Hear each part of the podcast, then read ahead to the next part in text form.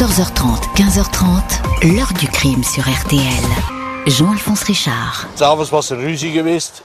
La veille, il y avait eu une très grosse dispute sur la vie débauchée du directeur du couvent. Et le lendemain, Sœur Gabrielle avait disparu. Où est passé Zouster Gabi, sœur Gabrielle en flamand Depuis 40 ans, ce mystère hante les murs du couvent des saints Vincent et Paul au nord de la Belgique cette année-là, 1982. Cette religieuse de 56 ans, figure emblématique de la communauté, se volatilise brutalement sans laisser de traces. Plus personne ne la reverra. Pas de désordre dans sa chambre, pas de sang, pas de bruit entendu, pas de témoignage. Il va falloir des semaines pour que la hiérarchie de l'établissement signale cette disparition, des mois pour que des policiers soient autorisés à enquêter, des années pour que la justice s'en mêle, comme si la disparition de la sœur était sensible, embarrassante, à ce point gênante qu'il valait mieux ne pas en parler. Les investigations vont finalement établir que sœur Gabrielle avait découvert de très sombres secrets sur la vie d'un notable de l'église, un chanoine puissant et influent qui organisait la vie du monastère. Elle était au courant de ses rendez-vous cachés, de ses travers inavouables Était-elle sur le point de révéler un retentissant scandale? A-t-elle payé de sa vie sa curiosité? Question que nous allons poser aujourd'hui à nos invités et témoins de cette histoire. 14h30, 15h30. L'heure du crime sur RTL. Aujourd'hui, dans l'heure du crime, la très étrange disparition de sœur Gabrielle dans un couvent belge. À la fin de l'hiver 1982, la religieuse était une célébrité de l'établissement. Elle en était la cheville ouvrière, tout à la fois dévouée et un brin extravagante. Jeudi 4 mars 1982, aux alentours de 6h30 du matin, Zouster Gabi, sœur Gabrielle, ne se montre pas à l'office du matin dans la chapelle du couvent de Saint-Vincent et Paul, un ensemble de bâtiments de briques rouges érigés sur Ostrate dans la ville de Termonde en Flandre orientale. Cela fait une quarantaine d'années que Sœur Gabrielle ou Sœur Gabi officie derrière ses murs, tout près d'un coude profond du fleuve Lescaut.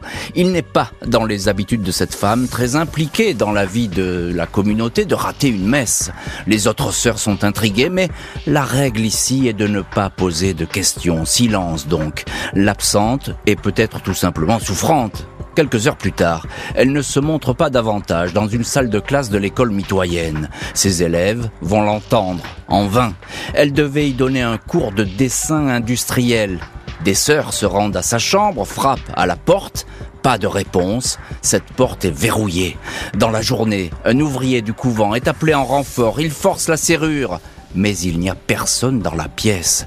Le lit n'est pas défait, Sœur Gabrielle n'a pas dormi ici. Aucun désordre. Sur une petite table, une enveloppe contenant de l'argent pour l'organisation d'un prochain voyage scolaire en Italie n'a pas été touchée.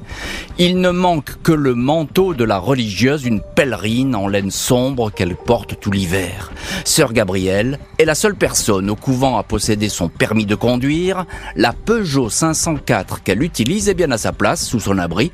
Le véhicule n'a pas bougé depuis la veille. Sœur Gabrielle, de son vrai nom Germaine Roberecht, 56 ans, est sans doute le visage le plus connu du couvent dans lequel elle est entrée à l'âge de 18 ans. Elle s'est toujours démarquée des autres religieuses par son originalité, son ouverture d'esprit, son naturel curieux. Elle joue de l'accordéon, a obtenu un diplôme d'art plastique. Elle dessine, fait de la photographie, fabrique des poteries en céramique. Elle s'occupe des loisirs, des voyages et des finances de l'école religieuse. Elle jamais rencontré le moindre problème avec les parents d'élèves qui saluent son dévouement. La direction du couvent, sous la coupe d'un chanoine, ne semble pas s'alarmer outre mesure de cette disparition. Après 48 heures de silence, Sœur Thérèse et Sœur Adélaïde, inquiètes, vont sonner chez Madeleine Robrecht, la mère de Gabriel. Elle non plus n'a aucune nouvelle de sa fille et commence à se faire sérieusement du souci. Dans les jours qui suivent, la famille se présente au couvent mais n'obtient ni information ni explication. C'est comme si l'affaire n'existait pas. La mère, le frère, les neveux de la disparue font le tour des hôpitaux, des asiles psychiatriques, de toutes les églises de la région en vain. Deux semaines après la disparition, ses proches ont la surprise de découvrir que le couvent n'a toujours pas prévenu les autorités. Ce sont eux qui vont donc se présenter à la police.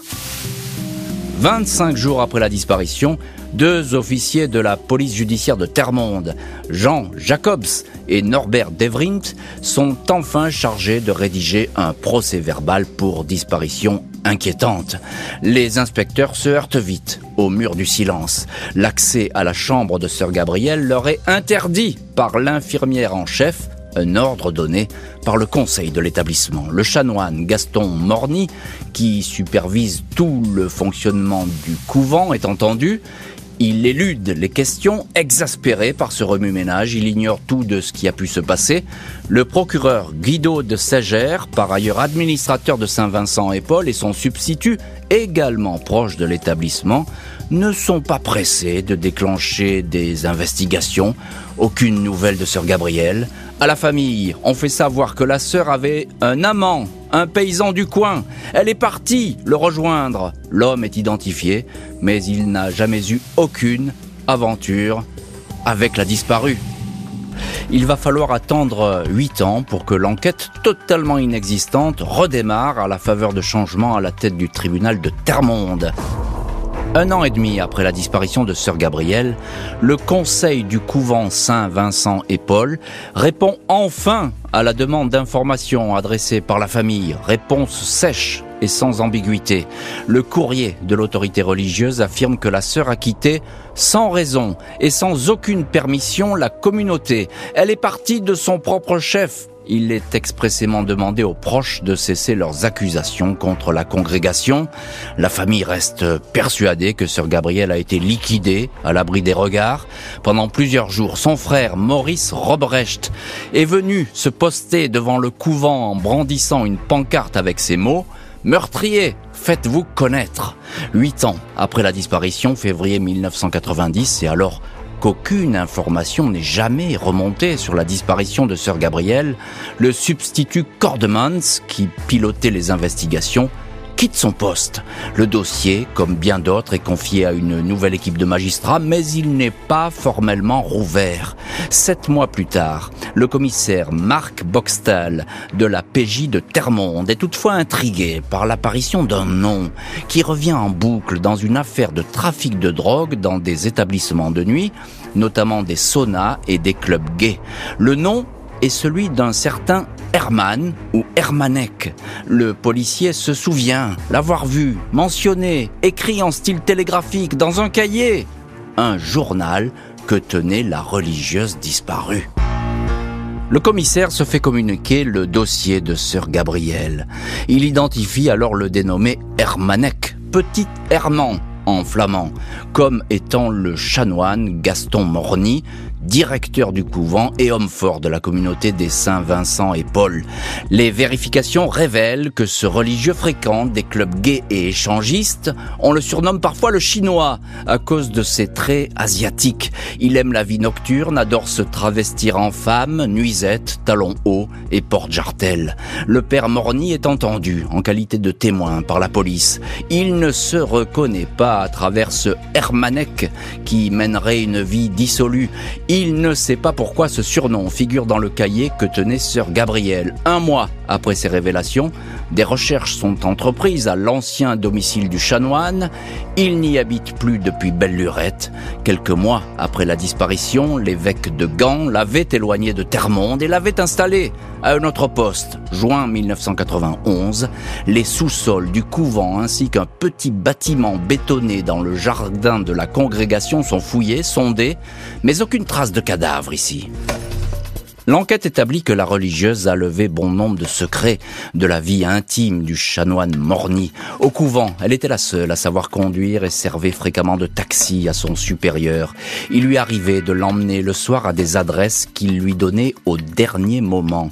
Elle le déposait et le laissait sur place. La plupart du temps, il rentrait par ses propres moyens. Au mois de janvier 1982, soit deux mois avant la disparition, Sœur Gabrielle l'aurait conduit un soir dans une maison de fidèles pour une soirée de prière. La présence d'un prêtre était requise. La religieuse intriguée par ce nouveau rendez-vous dans un quartier désert, se serait montrée curieuse, et puis elle aurait écouté aux portes. La maison en question va se révéler un lieu de débauche où se déroule une orgie entre hommes. Gabrielle ne va parler à personne de cette découverte, mais elle va placer chaque soir sous l'oreiller du chanoine des petits mots anonymes qui l'encourageaient à revenir dans le droit chemin du Seigneur. La religieuse était-elle donc la femme qui en savait trop sur les mœurs dissolues du respectable abbé? Elle pourrait s'être mise en danger. Parmi les témoignages recueillis par les enquêteurs, celui de sœur Adélaïde fait état d'une violente dispute intervenue entre le chanoine Morny et sœur Gabrielle au soir du 3 mars 1982 la veille donc de la disparition. De toute évidence, le père Morny aurait identifié en la nonne celle qui déposait des mots d'encouragement à la chasteté sous son oreiller. Elle était effectivement la seule personne à détenir un passe permettant d'ouvrir toutes les chambres. L'intéressé dément toute altercation. Il dénonce des affabulations, des ragots destinés à lui faire du tort. Pas d'indices, pas de preuves pouvant le relier à la disparition ou à la mort de la sœur dont le corps n'a jamais étaient retrouvés, des soupçons mais aucun témoignage direct, pas de poursuite donc engagée contre le chanoine, frappé par une affaire qui se transforme en un retentissant scandale public. Le magazine hollandais Grand Public Actuel publie des photos de Gaston Morny où on le voit poser en nuisette rose lors d'une retraite religieuse en Suisse, pose suggestive et petite tenue, et c'est bien lui sur les photos. L'embarrassant chanoine est mis à l'abri par le diocèse dans diverses institutions, notamment dans des maisons de repos, avec l'espoir qu'on l'oublie et qu'on perde sa trace. La famille de la disparue n'a toutefois pas l'intention de le lâcher aussi facilement. En 1999, Morny, sous pression, accepte de se confier au grand journal flamand des Morgen. Je pense que sœur Gabrielle est toujours en vie, elle s'est enfuie. Je suis un homme innocent. Je n'ai pas levé le petit doigt sur elle, déclare-t-il. Au sujet de ses déviances intimes, Gaston Morny indique Je ne connais rien aux soirées sexuelles. Je ne sais pas à quoi ça ressemble. Les photos en lingerie, je ne sais pas, mais je ne peux pas imaginer porter ça. Peut-être qu'il s'agissait d'un chantage, oui. C'est cela, ce sont les photos d'un chantage. Réentendu par les policiers, il ne fait aucune confidence, aucun aveu. L'année suivante, il est soumis au polygraphe, le détecteur de mensonges. Il échoue au test, mais il s'agissait d'une expérimentation. Les résultats n'ont donc aucune valeur juridique. Gaston Morny va demeurer encore plusieurs années le témoin et le suspect numéro un dans cette affaire avant de définitivement s'effacer du paysage. Le 9 septembre 2011, soit 29 ans après la disparition de sœur Gabrielle, Gaston Morny, 77 ans, s'éteint au centre psychiatrique de Zelzat. Lors de ses multiples auditions, il n'avait cessé de se dire étranger à la disparition de la religieuse. Au lendemain de son décès, la police vient fouiller sa chambre, ses affaires, mais aucun indice sur l'affaire n'est trouvé.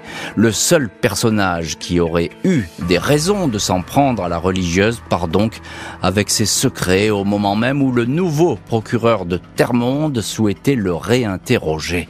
Avant sa mort, l'intéressé s'était à nouveau fait remarquer pour ses obsessions sexuelles. Il avait agressé un jeune garçon. Dix ans plus tard, en 2021, les enquêteurs sont de retour au couvent, alors en cours de démolition pour faire place à un collège flambant neuf. Des fouilles sont entreprises, mais aucun corps n'est retrouvé. Les inspecteurs Jacobs et Devrient, les tout premiers policiers chargés du dossier en 1982, assurent que l'affaire leur était apparue d'emblée étrange mais qu'on leur a simplement interdit à l'époque d'enquêter. Jacobs assure n'avoir jamais cessé de se renseigner, même à la retraite. Un de ses informateurs lui aurait assuré que la nonne était enterrée au pied du bastion neuf, tout près du couvent, un ancien ouvrage militaire qui abrite désormais une crèche. Au moment de la disparition, un ouvrier avait remarqué ici de la terre fraîchement remuée. Les policiers Jacobs et Devrient ont écrit en 2017 au procureur de Termonde. Des vérifications ont été ordonnées, mais aucune fouille n'a jamais été conduite autour du bastion neuf. Les deux ex-policiers espèrent que ces recherches auront lieu un jour pour que la sœur ait une vraie sépulture et pour que les proches sachent ce qui s'est passé, disent les policiers. Toutes les fouilles entreprises pour retrouver le corps de la religieuse vont s'avérer vaines. Le dossier semble bel et bien destiné à demeurer un cold case, une affaire non résolue. En 1999, un livre fait le lien entre la disparition de sœur Gabrielle et la mort, quelques mois auparavant, du secrétaire des mutualités chrétiennes.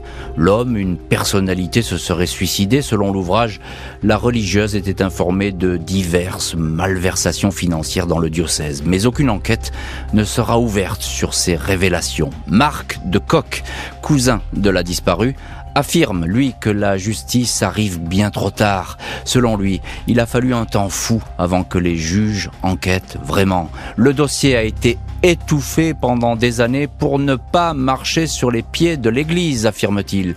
Quand l'enquête a véritablement commencé, c'était bien trop tard, et puis le suspect est mort. Les derniers proches de Sœur Gabrielle pensent que quelqu'un l'a enlevé et tué pour la faire taire. À ce jour, la promesse de vérité faite par les autorités à la famille, cette promesse n'a pas été tenue. L'heure du crime, présenté par Jean-Alphonse Richard sur RTL.